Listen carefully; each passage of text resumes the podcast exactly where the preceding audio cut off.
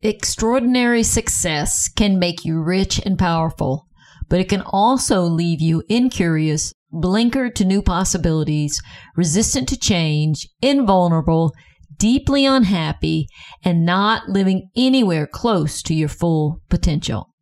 That's a quote by business coach Keren Eldad, one of lifestyle brand Goop's top coaches for 2019. And today, Keren and I are talking about the superstar paradox. Can't wait to share it with you. Michael, hit it.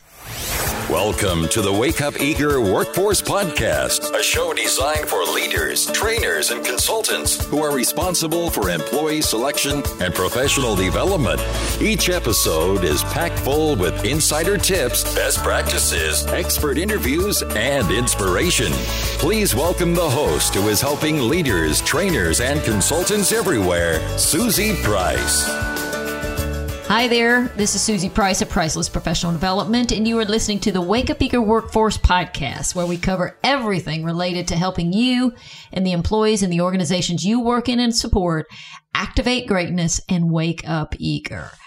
I'm a professional facilitator and consultant, and I started Priceless Professional Development, a training and development company in 2004. And we are experts in an assessment science called TriMetrix and we help leaders and consultants use TriMetrix to assist in efforts to create a wake up eager workforce. So we're all about wake up eager here over at Priceless Professional Development. The assessment is exciting because you can use it throughout the life cycle of an employee from hiring making sure you have the right fit to onboarding, making sure you know how to communicate and work together effectively, to leadership development, pinpointing specific development needs, to conflict resolution, helping people understand each other and use that as part of the discussions when there is drama or conflict or tension. You can build relationships using this tool. And we also use it for those same reasons in team building. One of the things I'm super excited about is the opportunity to train and certify others to become experts in the assessments within TriMetrix. And we have self paced online resources for people to become a certified professional DISC analyst, certified professional motivators analyst, and a TriMetrix expert analyst. And you can find out information about those certifications at pricelessprofessional.com forward slash certification. It is uh, such a joy for me to do that work. And it's fun because our guest today on the podcast is Keren Eldad. Uh, she actually has gone through those certifications, uh, two of the three so far. And so we talk a little bit about that during our discussion.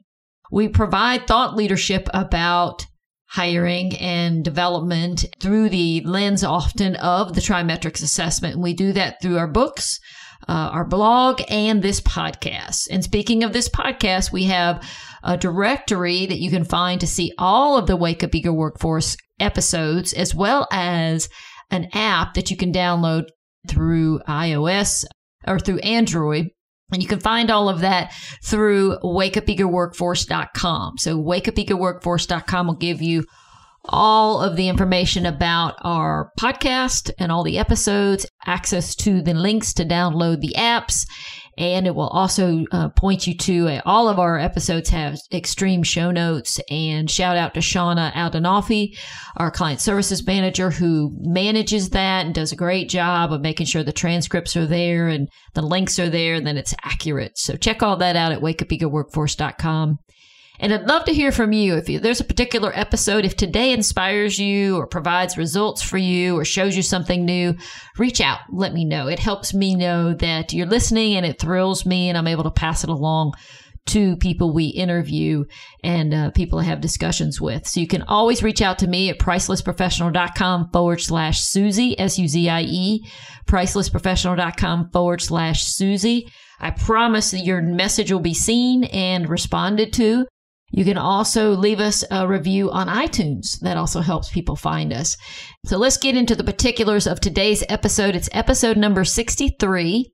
The topic is the superstar paradox, and we're with business coach Keren Eldad. She spells it K E R E N Eldad.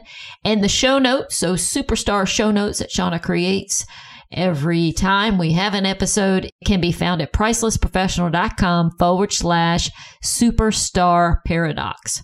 Pricelessprofessional.com forward slash superstar paradox. That's all lowercase one word. Here's what we're going to cover today. You're going to learn about what the superstar paradox is and how overachievers can stop falling victim to their own success. She's going to share eight signs that show that you might be addicted to overachievement. We're going to talk about what the holy grail of life really is, not what we sometimes fall in the trap of thinking it is, which can cause that stress and, and tension that can happen if we are addicted to overachievement. She shares three actions you can begin taking today to work through the problem of the superstar paradox and one mindset trap that will keep you stuck. There's so many gems in our conversation. She is a thinker, a sharer. She's energetic. She's passionate. I am so glad that our paths have crossed. I always enjoy our discussions, our one on one discussions. Um, but let me tell you a little bit about her resume and background. She is a business coach and speaker, and she's focused on helping leaders create significant breakthroughs. So in relation to their business or profitability and at the same time focused on and that's what a lot of our conversation today is about is around revitalizing their energy and helping them define the meaning of their life. And you can tell as we talk that she's knowledgeable and she is passionate about this topic. And it's why she's been recognized as a top coach um, by goop magazine this year. She works with organizations like jp morgan christian dior louis vuitton and so many other names that you would know. Uh, she speaks five languages. That's pretty cool. She served in the Israeli army. We didn't talk about that, but I think that's interesting. She believes in service, and you'll hear that. She is being of service in her work. Um, I love during this conversation how authentic she is, how real she is about her own struggles, and it's just a real conversation. One of the things that she does, in addition to coaching and and helping leaders build out their life in a way that's very fulfilling. She is a top level crisis counselor. We talk a little bit about that. It's a, there's actually a crisis text line, and um, that is super interesting. She's accredited by numerous coaching organizations and, of course, has the certified, and I say, of course, because I already mentioned it, and uh, I feel proud that she has certifications through our work together. She's also a certified professional motivators analyst and a certified professional disc analyst. And without further ado, let's go listen to and learn from Keren Eldad. Again, quickly, show notes to everything we talk about is at pricelessprofessional.com forward slash superstar paradox. All right, Keren, we're so glad to have you here you talk about and have written about being a recovering overachiever. Tell us about that. What's wrong with being an overachiever? And since you're a recovering overachiever, what difference has that made in your life? First of all, I want to say it's such a pleasure to be on the podcast with my trainer. I admire you so much, and I'm really thankful for you taking the time to talk about this and the correlations that I've drawn between assessments and overachieving to answer your question, I call myself a recovering overachiever because, like most people in society, I used to consider overachieving the holy grail. The way you measure people's performance, the way you measure people's success, and a very attainable and a desirable way to live. Now that I do what I do, and of course, after my own personal transformation, I believe that overachieving comes with a lot of pitfalls. And uh, that's not to say that it's bad, that's not to say that it's always bad, but it is to say that today I live very, very differently. And I work with overachievers to help them see those pitfalls, find those blind spots, and possibly learn how to assuage them so that they can live better, easier, happier, more authentic lives. So, how did you realize that you needed to recover from being an overachiever? I'm not going to use profanity on your show, Susie, but like you many can. overachievers. okay, then I'm just going to use one. Just be you because it's really important. It was a shitstorm. And I always say to overachievers, if you don't intervene, if you don't make a decision to overcome this obsessive, compulsive, almost desire to work, work, work and chase, chase, chase and set your standards extraordinarily high, you will collapse. And it's either going to be a physical collapse or there will be a collapse of the systems. There will be a personal failure. There will be a career failure. There will be something that interferes. And in my case, it was all three. Uh, my personal life came to a screeching moment when I got divorced. Then I also suffered enormous financial loss as a result, of course, of the divorce. I quit my job because I was moving countries in order to go home after the divorce, and all of my stuff burned down in a fire. Plus, I couldn't find a job for five months. So, if that's not an incredible storm, I don't know what is. And that was uh, the biggest blessing in my life. I came to understand that those systems were unmanageable and unsustainable and not making me happy in the first place. And it was the first chance that I'd had in years at that point to catch my breath and to ask myself, you know what? Why are you doing this? Or what else might there be? And this was the beginning of everything, really. Mm-hmm. And so the um, precursor to everything, uh, the shitstorm, my guess is you were working a ton of hours. You had these, you know, high extreme goals, probably having lots of success within them, lots of recognition. How would you describe it? Well, yeah, that's the best way to describe it. It's, it's the condition of having it all, or at least looking like you have it all on Instagram. And, yeah. you know, overachievement, according to the latest study that I saw, you know me, I'm like you, I like to read all studies exhaustively. The most recent one I found was by the University of Scranton, where they defined overachievers as 8% of the population because what they were measuring for was results above and beyond the rest of society. Now, TTI also addresses what an overachiever is, and they, they say that, you know, mediocre performers still show up on time and follow through. That's not what an overachiever is. But star performers or overachievers go well, well beyond that and work in the white spaces in the in between and are super proactive in going above and beyond, right? Mm-hmm. And what's mm-hmm. very, very interesting about that was that is essentially how I was living. It wasn't just about the awards and the accolades. It was working 90 hours a week and uh, being at every single party and uh, making sure that everything always looks together, even though my personal marriage was a giant sham, and so on and so forth. That's mm-hmm. where overachieving becomes a scam, really. Mm-hmm. And when it's not a scam, massively exhausting. Does that answer the question? Yes, it does. Yes, it does. So, what led up to it, and the symptoms are those. So, you know, there's many people who I like to work. So, you know, so it's like I like to work, but when it turns into an addiction or uh, that we need to recover is when we're just wearing ourselves out. We're still doing it, but we just don't. To me, it sounds like you're describing like the feeling space, like and the authenticness. You don't feel good. You're doing all this, but you forgot. You don't feel good anymore. You don't like it, but you continue to do it.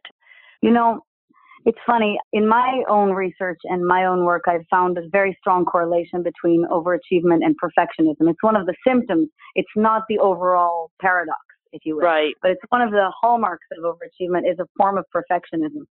Perfectionism is never a good thing. As many clinicians will say, including Paul Hewitt, who just wrote the book Narcissism, it's really yeah. like having a bully in your head that's beating up a tiny child.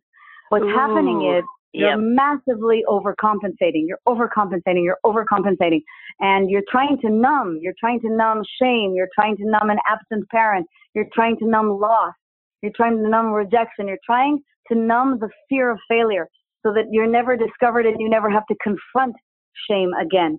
These are very, very deep seated feelings, and that's essentially what's fueling overachievement.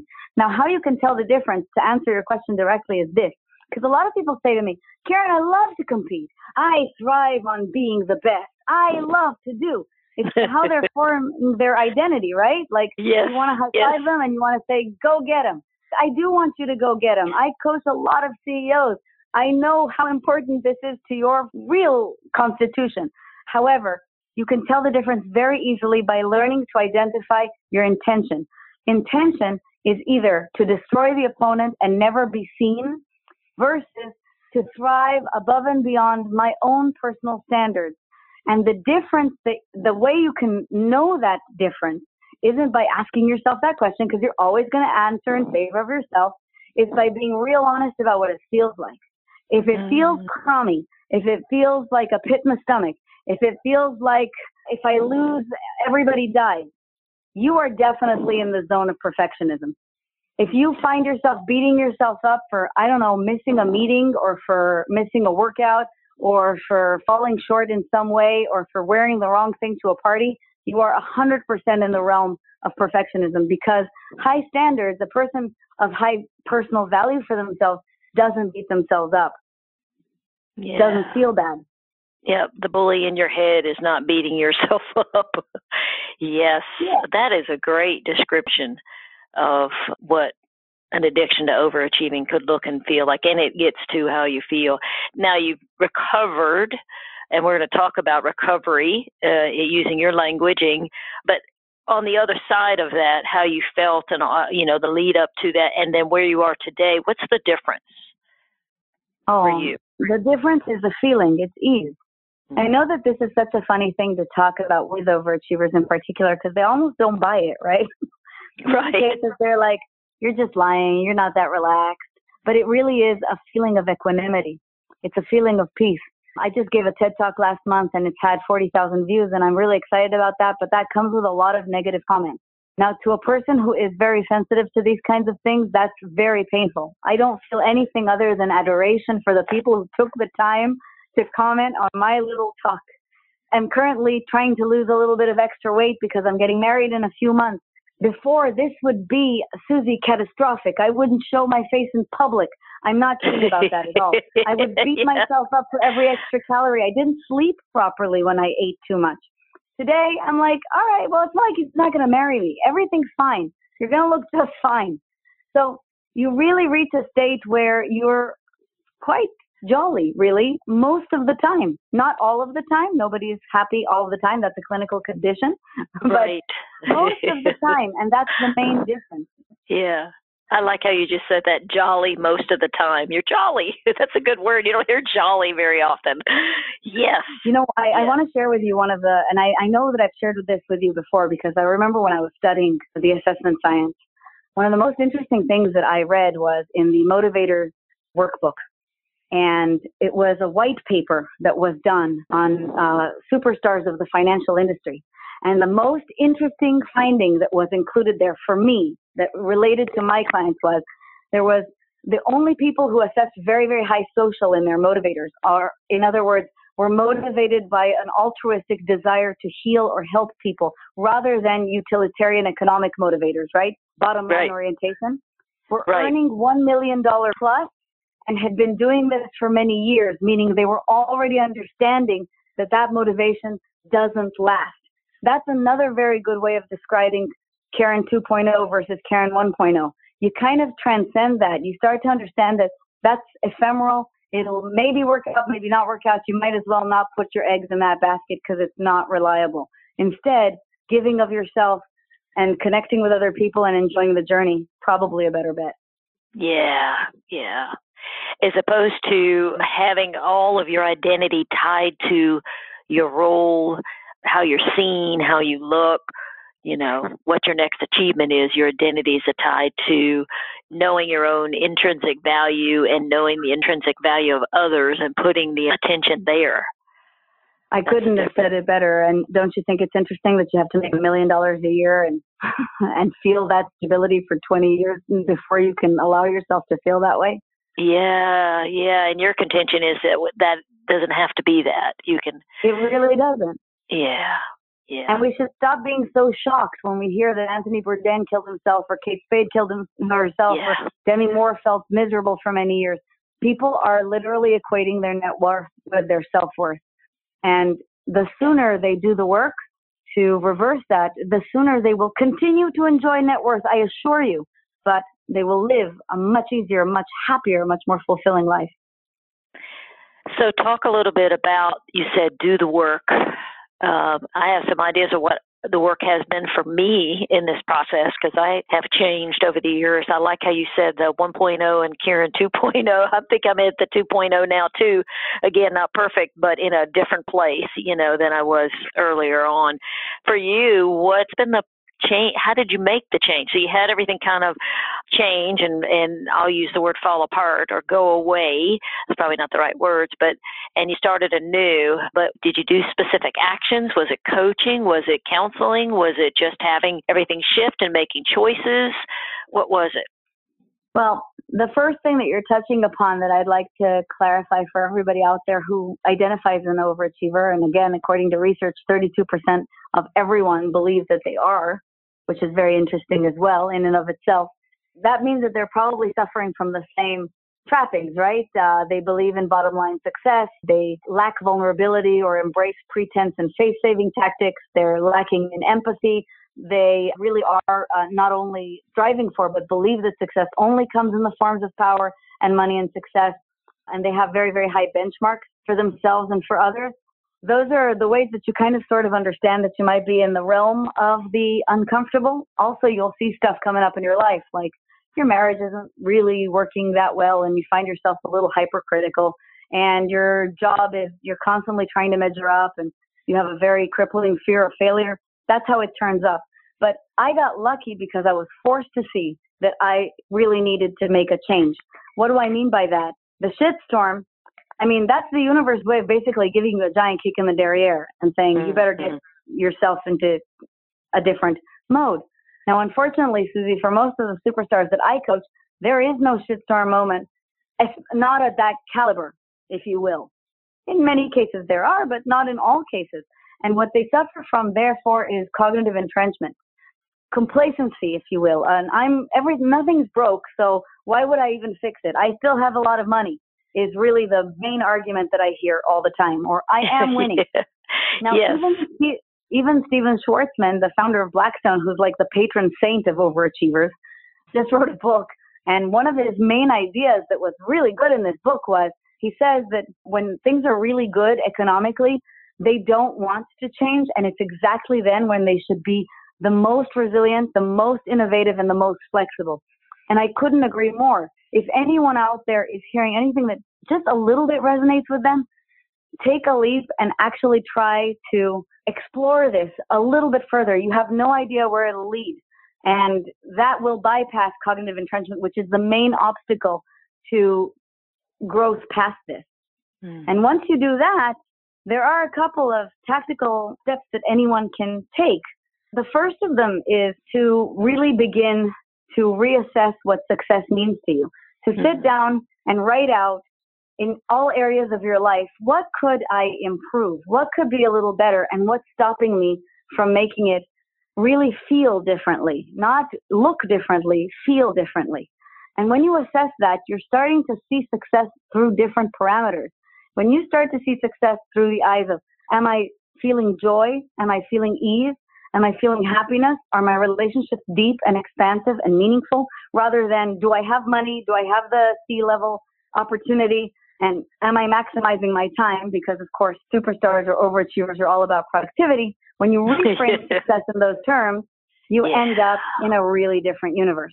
The second thing that everybody can start to do right now is to talk to yourself really, really nicely. Again, perfectionism is you bullying you. And by the way, it usually makes you rather unkind and unforgiving towards others. Yep. Instead of doing that, catch yourself next time you want to beat yourself up for missing a workout, saying, It's okay. Nothing needs to happen this red hot second. I'll hop on the bike tomorrow. Everything is fine. No one is clinically obese. We can keep working on this. You're doing fine. You're doing great. And I know that sounds really cheesy, but when I started talking to myself this way and downloading really cheesy books like Heart Talk by Cleo Wade on Audible, so that a nice lady that I don't know could tell me how wonderful I am every time I was in the bathtub, things began to shift. Mm. I started to feel about myself differently.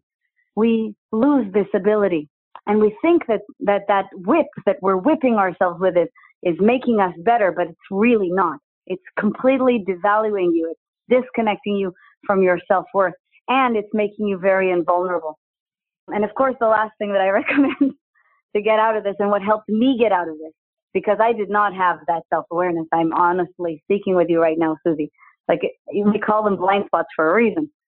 I had nice professionals, great coaches sit with me and hold the space for me to help me to change.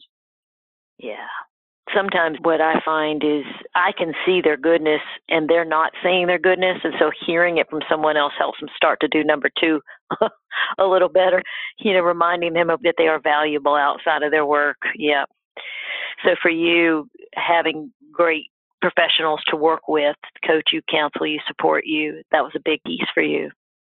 It is. And you know, it's one of the great learnings when I became a coach too is to see everyone that way. Everyone is a diamond in the rough. They just need to line up with what doesn't stress them versus the stressors, and they will yeah. live a much more comfortable life.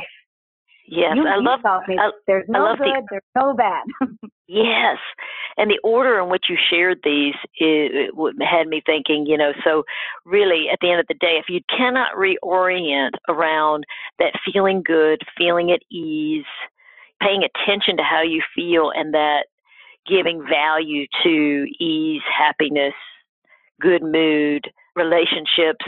If you have that out of balance, you probably won't do the other things too much, which is talk nicely to yourself. Mm-hmm. You know, because yeah, the minute you're true. you've lost that orientation, then you're just still bullying yourself, and then you know whatever you bully yourself, you probably you know do that to others. It gets transferred out. It's so. funny. Um, let's talk about why this is applicable or practical to people. There's a Marshall Goldsmith book called "What Got You Here Won't Get You There." I love and it. Yeah, I'll put that in the show notes. Yep. It's a great title. I think many people come to coaching just based on that basic realization. They understand that that which made them superstars has gotten them thus far, but they're stuck. They're stunted. Something's wrong. Their relationships are suffering. A classic example, and I've had this discussion with you before, is a lot of my C level profiles I can tell in advance what they're going to show up as. I know that they're going to be high individualistic, political, high utilitarian.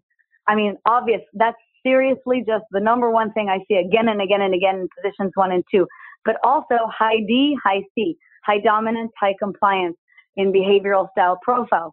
This is wonderful to, I don't know, elbow your way through the political ranks of hierarchical command and control company. But in the era of the millennial, and with a lot of people being, I don't know, people oriented behavioral styles like high steadiness or high influence, it would be very, very useful to develop the key tools of empathy, of expressing validation and appreciation and enthusiasm a little bit more, and so on and so forth. And once they start to just even see this, they can understand that their next level really lies in that which they were not paying attention to. Mm, yeah. So let's stop for a second and just explain utilitarian and individualistic. Do you want to do it? You're the maestro we're maestros together. Just quickly, individualistic is a drive for power. It's a drive to be out front. It's a willingness to lead. It's the willingness to be the spokesperson. And in executive offices, on executive teams, you often see if you're sitting in a conference room, everybody there has high individualistic hmm. political as a top motivator. Not always, but it's very often as you're seeing with the profiles you're doing. And then it's tied to utilitarian, and utilitarian economic is a drive for results. So it's a very practical. Utilitarian is practical and an objective, and it's a drive or an interest. It's not about capability, but it is this fills my tank. So I like to get results and reduce waste, and then I want to be in charge of that. And so what we say about utilitarian, individualistic together is they are either the hero or the tyrant. Mm-hmm. And so what determines that is what you're talking about. Exactly right. It's it's where you're operating from. And again, if you can start operating from compassion and happiness, you are a hero.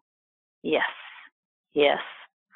So you talked a little bit earlier on about cognitive entrenchment.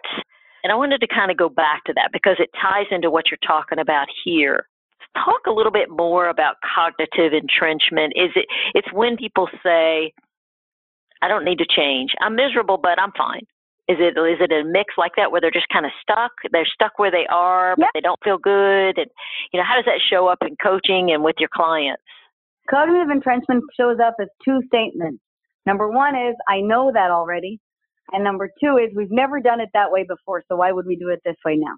Yeah. Every single person out there who has ever been in a boardroom has confronted that either thought in their head or other people telling them. In the Yeah. masterful book Range, which is a new book that's out by David Epstein, he talks about the two styles of developing superstardom. The first is the Tiger Woods model. Learn exactly the same things from the time you're three years old and achieve global dominance. The second is the Roger Federer model. Play every kind of game until you figure out which one you like the best and then play that one. Obviously, Federer is the leading example and the lasting example, the one with the least personal ramifications or the most stable life example thus far from what we know about him. And he talks about this also in the case of heart surgeons. Uh, heart surgeons are also trained very, very specifically, or have been traditionally trained very specifically to the point where once they're 60, nobody can teach them anything new. Mm-hmm. And what they're doing today now is approaching it the more Roger Federer way. Medical schools like Johns Hopkins are now teaching them, in addition to science, music, and actually leadership skills and philosophy so that they can make connections more readily, so they can stay more fluid, more open minded. Mm-hmm. mm-hmm. One of the most interesting things about the statement, I know that already, or it's, I, I already know how to do this, and this is how it's been done, so you can't introduce anything new, is it really does produce stagnation. And mm-hmm. it's the primary form of bias that I see as a coach, but so much so that I even gave a TED talk about it. The talk is actually called You Don't Know What You Don't Know. And the easiest way to describe this is, as Voltaire once said, doubt is a frightening way to live, but certainty is ridiculous.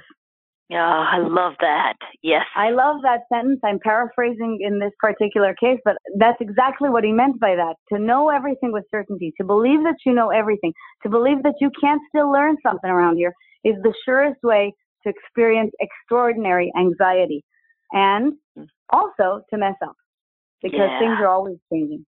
Yeah, Yes, yes, yes. You know, in the uh, TriMetrix assessment, we're, we're measuring acumen, which is how people think and make decisions. There's a part is about sense of self, and you can see if someone has a has a bias, you can actually see the results. And basically, what you'll see if they have a bias towards thinking, "I've arrived, I've already discovered it all, I know who I am, and you can't tell me anything." What we see, what I see, and it's anecdotal, but I've seen it, and we do talk about it uh, as we're helping people debrief those parts. But anytime you have somebody who has that, I know who I am, and you know I don't want to learn anymore. I, you know, I'm already wonderful. Basically, cognitive entrenchment. What you're talking about when they sincerely have it, they are completely uncoachable. Anything you tell them, it yeah. rules off. Anything you try it's to true. share, there's no. It's such a different uh, conversation. So anytime I see it, I'm like, okay, this is going to be an interesting conversation. It tends to play out that way. So it's exactly what you're talking about. It's probably why it caught my attention. Uh, I've been thinking about that a lot. Like a lot of people ask me, so who's uncoachable? That's uncoachable. Yeah. That's uncoachable. If, if you don't think that we can help you with anything, then good luck with everything. By the way, that is the person who most likely needs the most help. They're either yeah. an antisocial personality type, that's one in a hundred, that's not a small number of people, uh, that's yeah. sociopaths and so on and so forth. And I know that that sounds horrifying, but they usually get worse with treatment because they learn the language and they can start mimicking uh, and appearing to heal when they're not.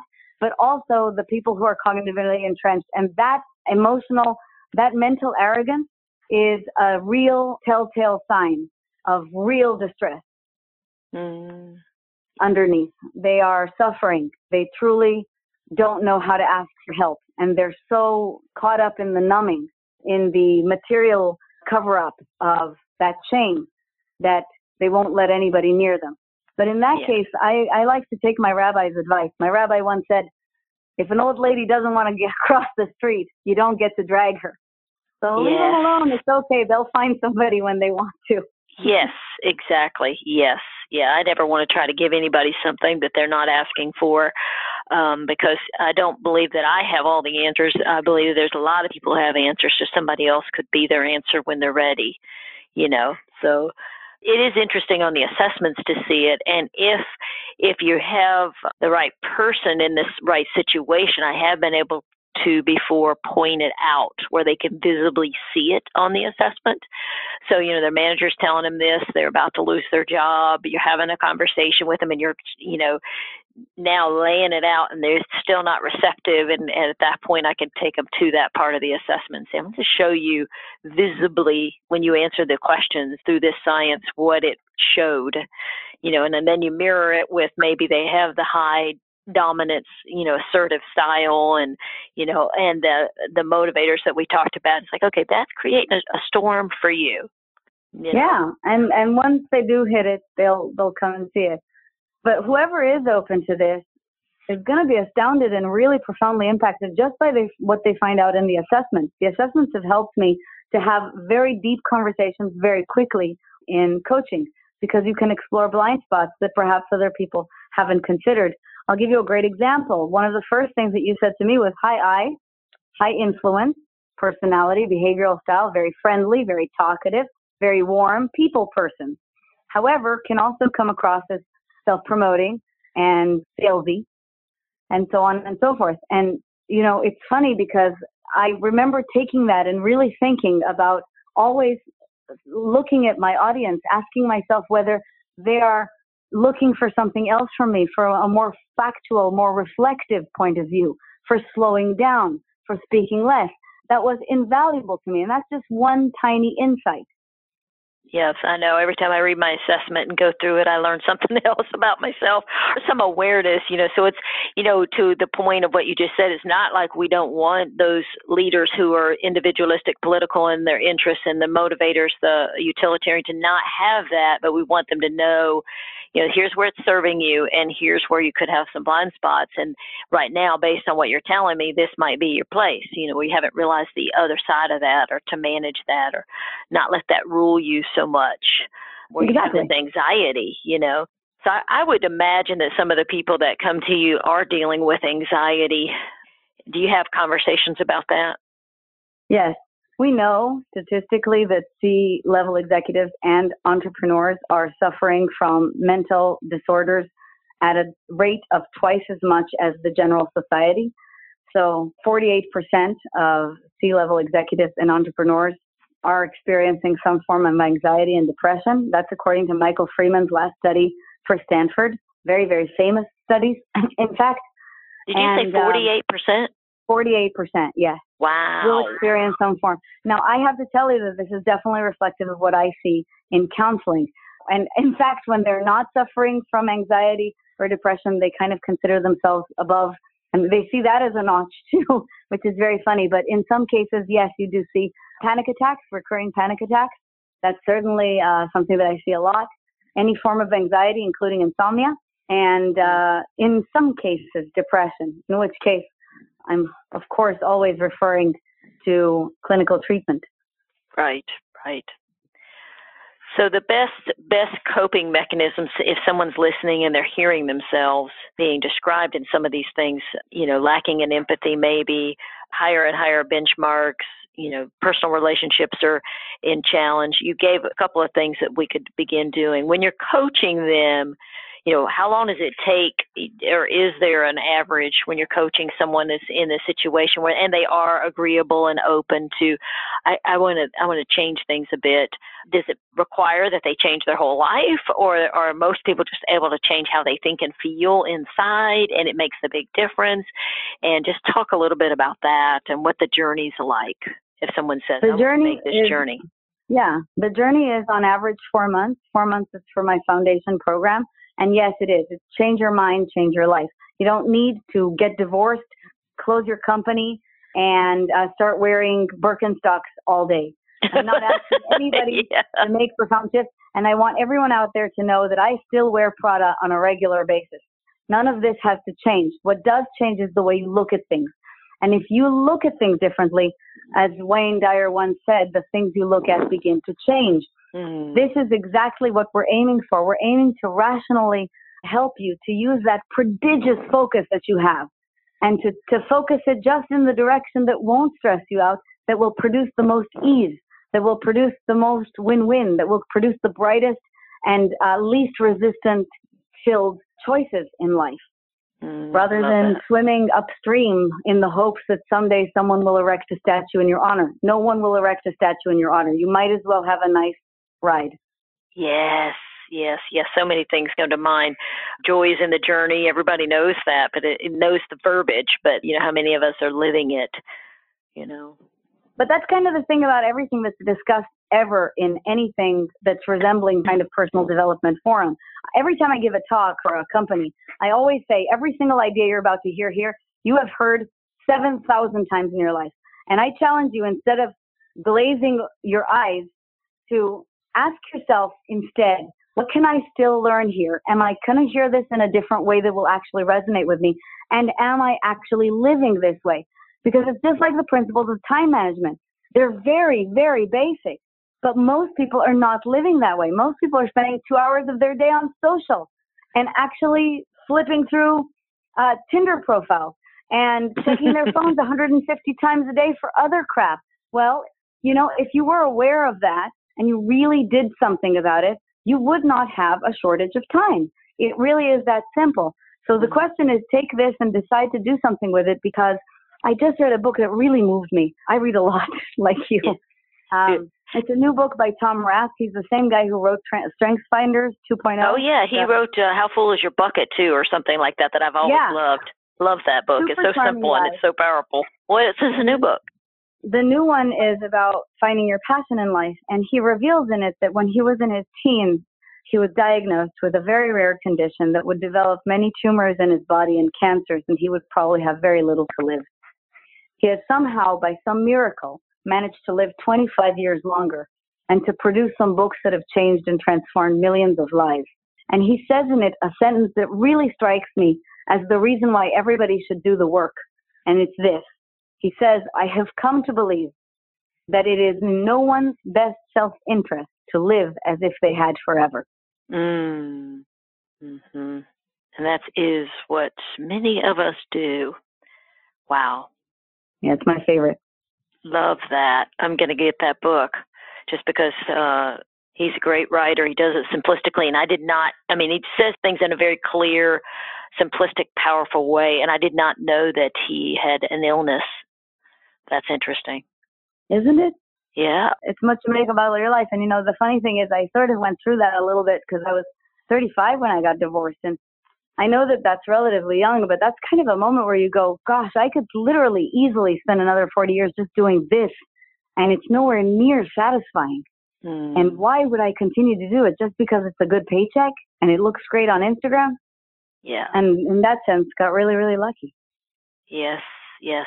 Because you're definitely passionate about what you do and very effective at doing it, which is awesome. Thank you. And we're going to share your TED Talk, which I completely enjoyed and find very valuable. So we'll share that in the show notes too. You know, it made me think about. I heard. I'm always listening to podcasts too, and uh, I think Tim Ferriss might have interviewed Jim Collins. I'll try to find the podcast. But anyway, Jim Collins wrote uh, Good to Great and a bunch of Yes, other books. course. Great researcher.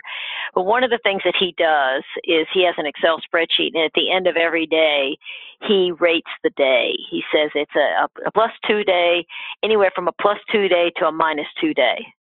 And then he tracks what it was that happened that made him, you know, rate it plus two, plus one, you know, zero, one, minus one, minus two. And I thought, wow, that's really an effective way to rate it. And the other day I had a plus two day, you know, and I thought, what is it that happened today? What, what, you know, I wanted to examine it, you know. So it seems like this could be a tool, you know, how to, and, and it would help. It helps you focus on, uh, you know, feeling. How do I feel today? It was plus two day because I felt this way. Yeah, I completely, today. I love that. That's kind of like the idea that I had for just ranking your, how is every department of your life going? And it doesn't produce happiness or ease. So I, I don't know that I would be looking for plus two or minus two in terms of actions or things that transpired, but I would probably be looking for happiness degree. Did I Yeah. feel ease? Did I feel calm? Was Yeah. I anxious? Did I sleep properly? Uh, did I meditate? Did I take good care of myself or was I running against the wind? It's Yeah. kind of like the the way I've heard couple therapists talk about couples.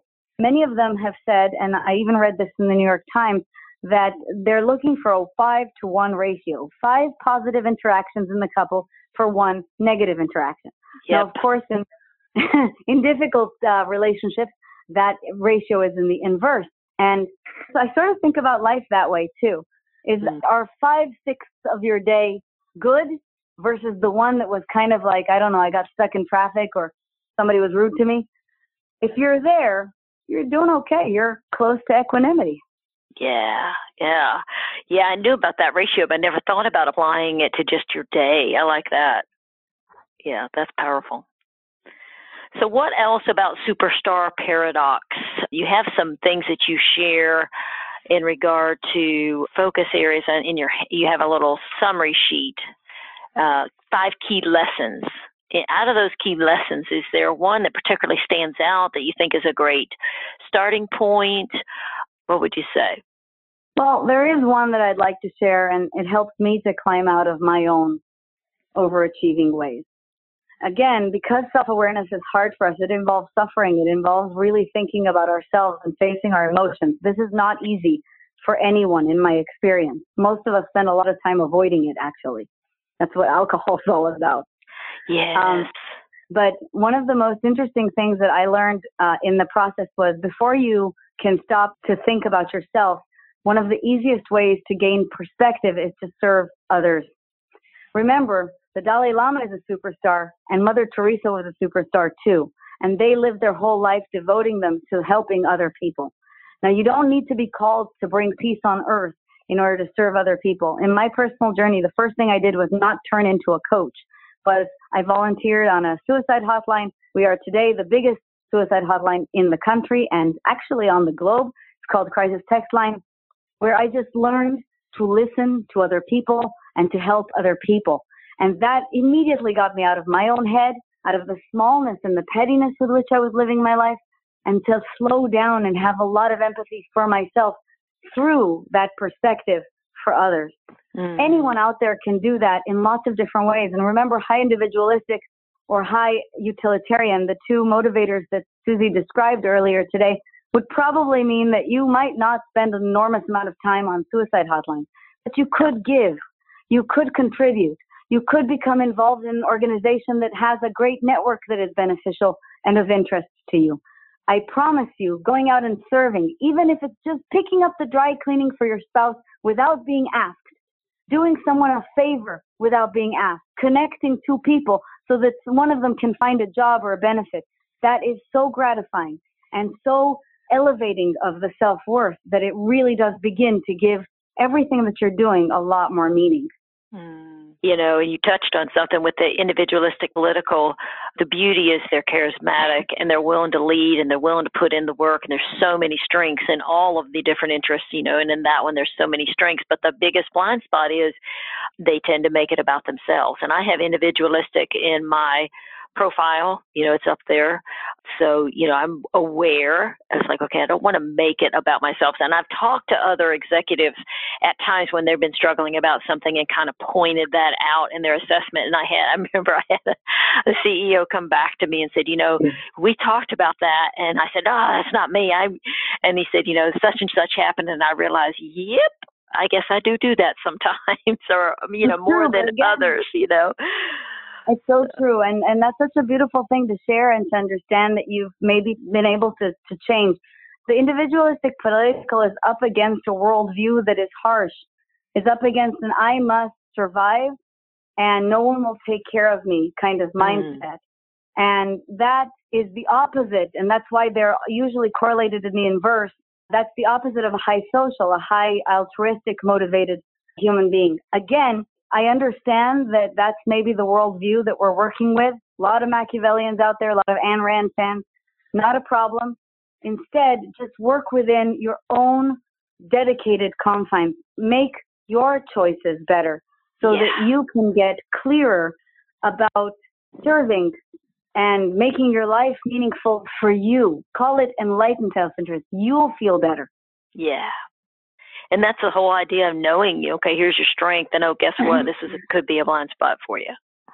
You know, so work on that's it. exactly right. And it doesn't own you. You know, it's just an interest. So, but knowing where that interest serves you, and knowing where it's not, and if it's causing you to be this addicted, addicted to overachievement, and having a lot of pain in your heart, and you know, distance from others, then you know, here's some solutions. That's great. Yeah. That's yeah. exactly right. Yeah. what else about key lessons do you want to share for overachievers in regard to maybe the hardest one for people to grasp or anything else before we jump into talking more about a little bit more about you and your wake up eager life? I think there's a lot to talk about here, but the only other thing that I can share is you can never hit the mark when you're pointed in the opposite direction. Yeah, if you're not I liked that lesson. Yeah. Yeah, if you're not pointed at it, if you're not aiming for happiness, you're not going to get happiness. An individualistic political who believes possibly that I am the only one who has my own back will probably manifest that in their lifetime. Again, it's a question of focus. If that's how you see the world, that's what you will perpetually see. And if you're constantly going after power and status, you will get power status, you'll get money. You might do so at the cost of happiness because you're not focused pointedly at happiness. And it mm-hmm. makes a lot of sense that you'd be pointed in the opposite direction, in the utilitarian, practical direction. Because, well, first of all, they don't teach you happiness in business school, but also because happiness doesn't seem to be measurable, doesn't seem to be a tangible thing. But as we grow older, it becomes much, much more tangible, especially when it's absent, because it becomes a huge cost, a cost that we can all feel in our life satisfaction, cost that we pay constantly when we suffer the minor humiliations that keep us stunted. And, uh, well, it's definitely worth your while to start going right at happy. Yeah. And in your notes, I actually highlighted it and then wrote it out. And you say in your verbiage, being satisfied with life overall should be the holy grail. Yes. And again, that's that's one of those things that sometimes you say to a C level that I, I enjoy coaching so much and they I I've literally heard them look at me and say, You're lying, you're making it up. Nobody lives in that state. And I have to tell you, you could tie me up to a lie detector test it is the truth. And many of us are living this way. And it, you would love it. If you saw how fantastic it was, you would run at happy. Mm, yeah. And it's something that happens, you know, just like how they got, how we can get away from, you know, our relationships or our happiness at work, you know, little by little by little. I think going back to it sometimes doesn't happen in all one fell swoop. It's, it's something over time, you know, that you change based on a little action here, another action here, and then before you know it, it adds up to a lot of action or change in belief. Yeah. Micro steps, really, just like Micro any steps. goal. Yeah. Just like any goal. It's every time you aim for the moon, you are going to overshoot. This is why people miss most of their resolutions. But if instead yeah. you're reasonable with yourself and you just start taking small actions, like going after your passions in this lifetime, you want to go to a hip hop class, go to a hip hop class. For example, other than think that people will judge you for going to a hip hop class. And every time you take a little decision from that authentic place and honor it, you are getting closer and closer to happy. Mm, love it. Love it. Perfect. So I want to learn more about you because I think that'll also share um, for others who are one, they'll better understand you and working with you as a coach and as a person, and then also your journey of, you know, moving from being an overachiever to this now helping other people not suffer from this superstar paradox. So let's learn more about you, Keren, and talk about who's influenced you most in your life and in your career. And what did they do? What did they say? Or what happened that made them that person? Well, I think that a couple of people have influenced me very much, and unfortunately, I have met neither of them, especially since one of them is a hero of fiction. I talk a lot about Madonna. As a small child, I watched Madonna do the impossible and the unthinkable, and to do it with panache and bravado and fun, and like she was having the time of her life. And I just admired the heck out of her. I think that formed an enormous portion of my psyche, and I think today I am an executive coach, but I'm also a motivational speaker, and performance is certainly affected by that.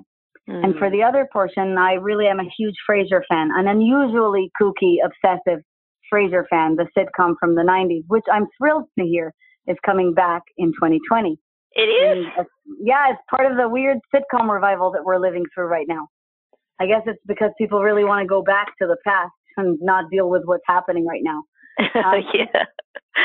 I'm a huge Frasier fan, and I love Frasier not only for his cerebral approach and authentic commitment to human potential, the love of people that he showed in his work, but also just his personal integrity and decency. I love seeing a character like that and good writing on television. I've certainly that had a profound effect on on my life and on the way I see my career. in terms of my personal trajectory, I was like every other overachiever. I was the person who lived a quote unquote perfect life, winning many awards, wearing fantastic outfits to a C level job at a billion dollar company in Zurich, of all places, another C level hub, married to a tall man, which Susie, as you know, is the holy grail of husbands. And yeah, I, I basically I went to the right schools. I checked every single box off, and uh, I don't think I ate carbs since 1995. So there were a lot of things that I was doing. Check mark, check mark, check mark, check mark. Yeah. And then one day I woke up at 35. I remember it like it was yesterday. Nothing happened suddenly, of course, but this was my moment. And Yeah. I was sleeping in the library of this grand home that I lived in. I'd been sleeping in the library for months. I, had, I was in a loveless marriage that only lasted two years, and I can't believe it lasted that long. It was just horrifying and abusive, and I was just humiliated time and time again. And there I Mm. was, sleeping in the library of this grand house with my cats by myself and thinking, how did I get here? And it's not that my career wasn't satisfying, it was a very fine career. It's just that I never thought that this was what I really wanted to do. It was just profitable and I was good at it, so I may as well just do it. And instead of thinking, what do you really love? What do you really want to do? What's maximizing your potential and your unique gift? And this is where the collapse began from the divorce to the fire to the losing the job and, and going through this very long self exploration. After myself going through 26 coaching programs, I realized that the reason it was taking me so long was because no one had taken the time to really design a coaching program for overachievers, meaning people who Mm. intellectually understand things very, very quickly, much slower to feel. And I wanted to create that manipulation of feeling in a program Uh-huh. designed for overachievers. I also knew that they, like me, would probably move. It's just like salespeople who are more effective with people who are the same behavioral style as they are. Right. Well, coaches are the same way. When an overachiever recognizes another person with some of the hallmarks that they recognize in their own life, they're more likely to take them seriously, want to work with them, etc. So I created Live with Enthusiasm three years ago this week. oh my And goodness. been- I know it has been the I'm very happy the- to celebrate that with you today. Thank That's you. It's amazing. huge- it's, it's an enormous joy. It's been the resounding success of my life, and above all, the biggest joy I've ever Mm. experienced. Yeah. Wow. That's awesome. Yep. yeah. So I love Happy you- anniversary. Yes, happy anniversary to you and to your program and this. Uh, you know, I love what you said. Intellectually, it can be understood, but how do you actually feel the change? And that's what your program is related to. It sounds like I'm focused on. Yeah, if you stay in the intellectual, you're going to stay in the area that says if it ain't broke, don't fix it. Yeah, yeah, yeah, yeah. And it's interesting. Hartman's work always talks about that in regard to the acumen part of the assessment, which is always about systemic is the thinking and extrinsic is the doing, but the intrinsic is the feeling, and the feeling piece is the power. And he always said, if you can learn to value that feeling over the other, you want the other because they all are important to how we think and make decisions. But if you can grow the intrinsic, then you know you'll grow uh, beauty in your life and meaning in your life and all the things you're saying. You know, and he was saying that Yeah. back in the 60s and 70s. So that's very cool. Plus many. But we just need to get to a place where people really understand that that's what's missing and that, that they need to value that. And luckily, we have a, a mental health epidemic at the moment. Social media has caused, I think, not only mental health issues, but in particular, isolation and loneliness to be the epidemic of this century. Mhm. And many Mm. people will have to go back to understanding that feelings are not nonsense, they're not not measurable, and they're not useless. They're not for sissies. Feelings are actually what fuel real, measurable success. Yeah, connection before all the other. You know, connecting with each other, uh, connecting within. So when you think about books and education and training that have been instrumental to you, and somebody's listening today and they're saying, well, you know, I'm not sure I'm ready to do any coaching, but boy, I sure would like to read a few things that kind of help me understand what what Keren's talking about. What would you say? Do you have anything specific Yes. you'd recommend? What's that?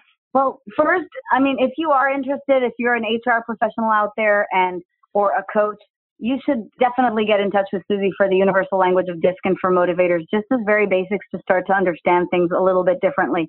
It's a fascinating universe, and I think anybody would benefit enormously. It'll add an enormous, rich dimension to your work and will help you to actually become more human, not more stereotyping or, or mechanical, really much more human in your appreciation of other people and in your work with other people. But in personal life, I believe that the book that has had the most profound effect on me in the last 10 years is Solve for Happy by Mo Gawdat. Mo Gawdat is or was the COO of Google, is a mathematician and an engineer, and a very, very, very rich man who writes the story of how he realized how to live a rich, profound life that has nothing to do with losing your soul and everything to do with living happy mm. after the loss of his son. Oh. It's a powerful, beautiful story. And one of the most wonderful lines in the book was, you can plan for the future of yourself and the future of your children. I had absolutely everything arranged, but life doesn't play that way.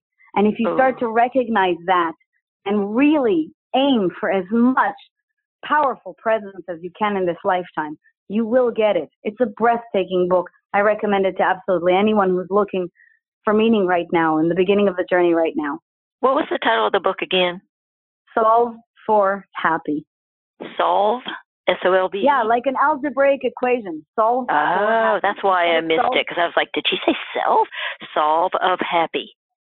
Solve for happy. And one of the things I like about happy. this a lot and that a lot of overachievers like about this is number one, it's written by a scientist. Yes. So they don't receive this as woo woo nonsense. Number two, it's written by an extremely successful person.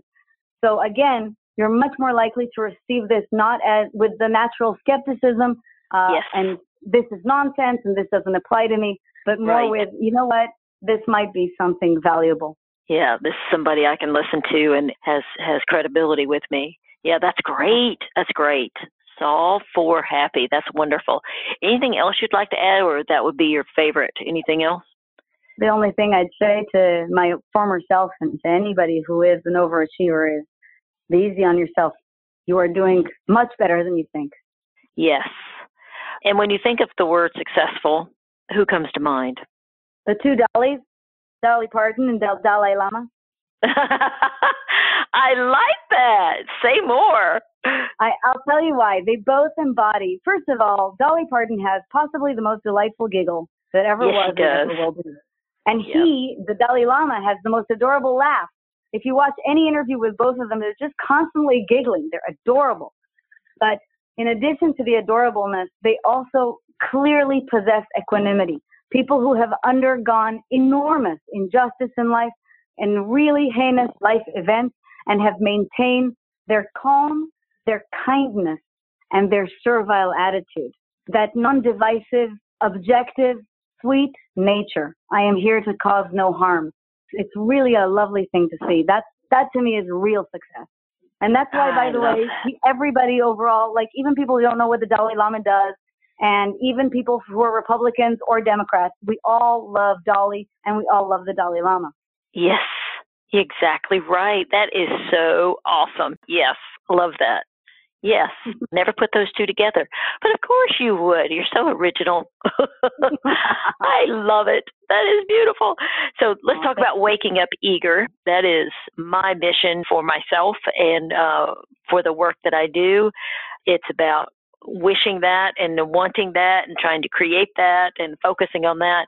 What are the things that you do that help you create more wake up eager days? And we can think of them in the three categories of mind, body, and spirit. What's kind of happening for you these days that are really is really helping you? Well, you know, I've heard many, many of your podcast episodes, as you know, and Many of your guests are prodigiously exciting people who talk immediately about working out the first thing in the morning and eating a certain way and so on and so forth. I will bore absolutely no one out there with that and say that for me, waking up eager boils down to two things love what you do and love who you're with. Oh, if you oh, wake yeah. up next to somebody that is really filling your heart with joy and it's just a delight to wake up with, like Ryan, the man I'm marrying, Yay. if you wake up knowing that you're going to do something that you would do even if nobody paid you. you are definitely bouncing out of bed no matter what. Yep, put your feet on the floor, get up, and say, "Oh, I'm excited about the day I'm going to have today." There's That's a lot right. that goes into that, but it's it's a choosing all along the way. And then love who you're with. Yeah, I read somewhere a long time ago, you know, the 80% of your, I don't remember if this is right or not, but it was on some a motivational poster or whatever, but it really stuck with me. 80% of your happiness or misery is related to who you marry. You know, it's such a funny thing that you mentioned. I have a program called Date with Enthusiasm. And Oh, really? Do you? Reason, I know. For some weird reason, it's the one, and I'm an executive coach. I literally, in private coaching, only see careers. It has been a bestseller for me online, by far the biggest bestseller. And one of the most interesting things that I've noticed is that it's true. Within four sessions, five sessions, people want to talk about their marriage and their love life. There's no getting around it. Our happiness starts and ends at home. And if things are miserable at home, you can cover it up as much as you want by being a workaholic and trying to find things elsewhere, but it's not going to fix itself. This is Mm. very, very true. Warren Buffett has said that of the five top people around you whose character you will emulate, because of course we are the sum of the top five people around us, the number one decision of who to surround yourself with is your spouse. And he also said, on many, many occasions, that when you marry rich, it's just plain stupid. It's really, really dumb when you don't have money, and it's extraordinarily dumb when you do have money. And that's mostly because so many people are, he probably observed keenly, as have I, are marrying for status. They're marrying for power, they're marrying for money, and they're marrying for status. And this always backfires because one day you're going to have to wake up with them. And if it's not genuine love, it's not going to make it past two years. Yep. That is right. Date with enthusiasm. I love that. So that's a program that you have. I love it. It makes so much sense. Yes. Yes. I know my husband's I made a huge difference in my life, you know, just having that partnership. It and then I know I know what it's like to not have that because I have also had the opposite. So I feel it myself too. Same here, Um, but it's from where you're making your choices.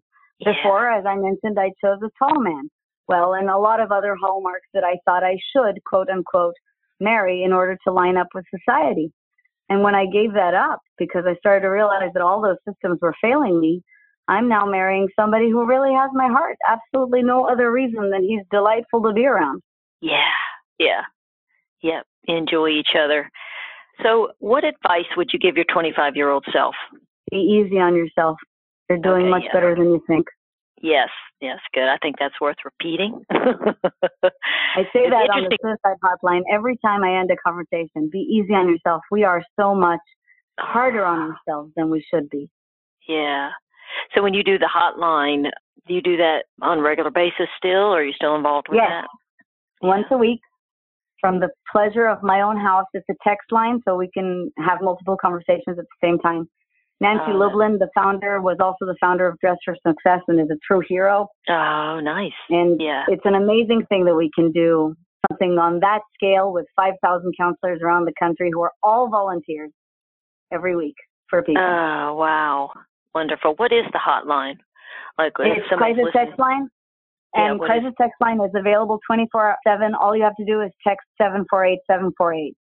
748-748 and that is a the text line Yeah, and then they link you up to a counselor that's right. okay good Sorry, it's 741 741. Sorry, sorry, sorry. 741 text 741 741. I don't know why I was thinking about the number 8. That's probably because it's my favorite number It's a good number. it's a good number 741-741 and then what Yeah. happens is somebody will text right back and, and We'll text right back, yes. okay okay great if you could have a billboard anywhere what would it be where would it be what would it say I would like to have a large billboard in Miami Beach that said, Welcome to Miami. Keren lives here.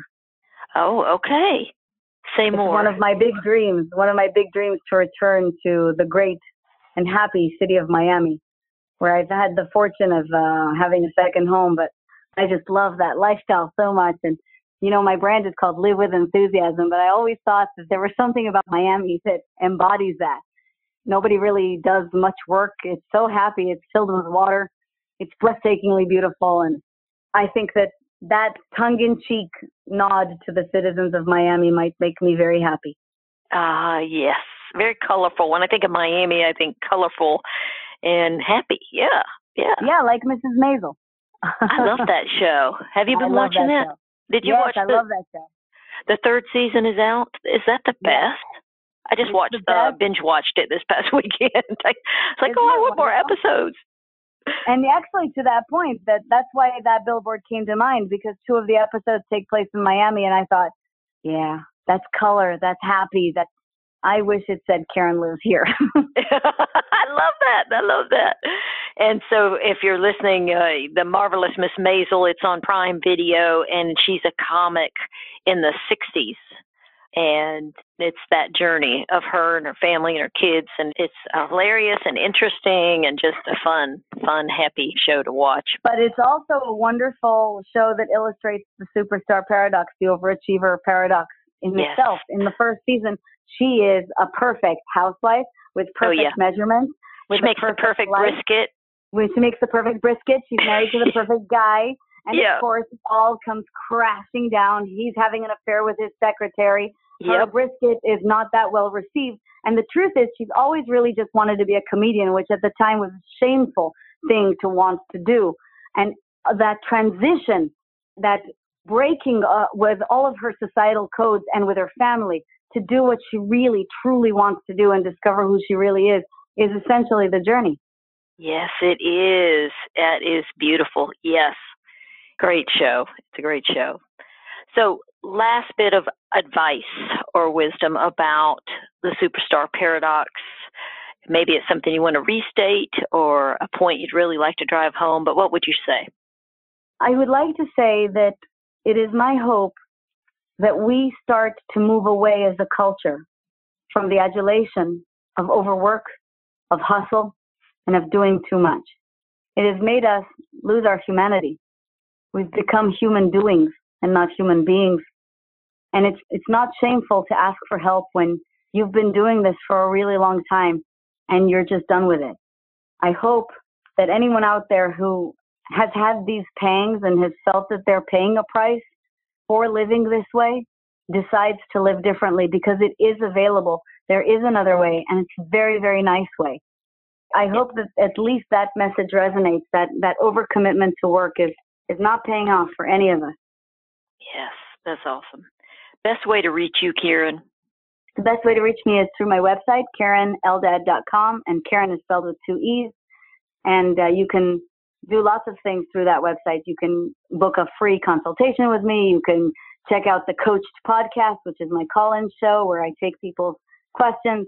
You can read my last op-eds and anything like that. So go ahead and enjoy. Awesome. And your, I saw that your um, TED Talk is on there too on the homepage, but we'll also have it on our show notes. But uh, it is a joy to know you. It's a joy to hear and learn from you. It's a joy to see your passion and your clarity about what you're doing, why you're doing it, and the difference it'll make. And just real glad that you're out in the world doing what you're doing and that we're connected. It's been a blessing. Thank you, Suzie. I feel exactly the same way. I can't tell you what the accreditations have done for me personally and intellectually, and how excited and eager I am to learn more. It's really an honor to know you. You are the best of the best. Oh, thank you. And I love that you just used the eager word. we like that. All right. good Thank word. you so much.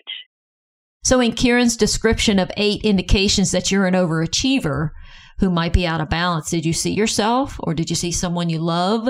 If so, keep in mind the three actions she shared, which is to reassess what success means to you. And those are, that's a deep question that you'll want to spend time with. And you might spend some time journaling. You might spend some time with your coach or counselor, with friends. You know, what is success to you really? And can you redefine it based on the whole of you, not just the systemic or extrinsic part of you, which is the doing and the, you know, what is the black and white dollar figures? All of that matters. But what about the meaning? How do you want to feel? And in the Hartman language, if you listen to this podcast, you know we talk about axiology and part of TriMetrix that measures you know, how we become fully self actualized. Uh, Hartman taught us that there are three dimensions intrinsic, extrinsic, and systemic. And so Keren is right on when she says, uh, you're out of balance if you're not thinking about the feeling part, which is the intrinsic.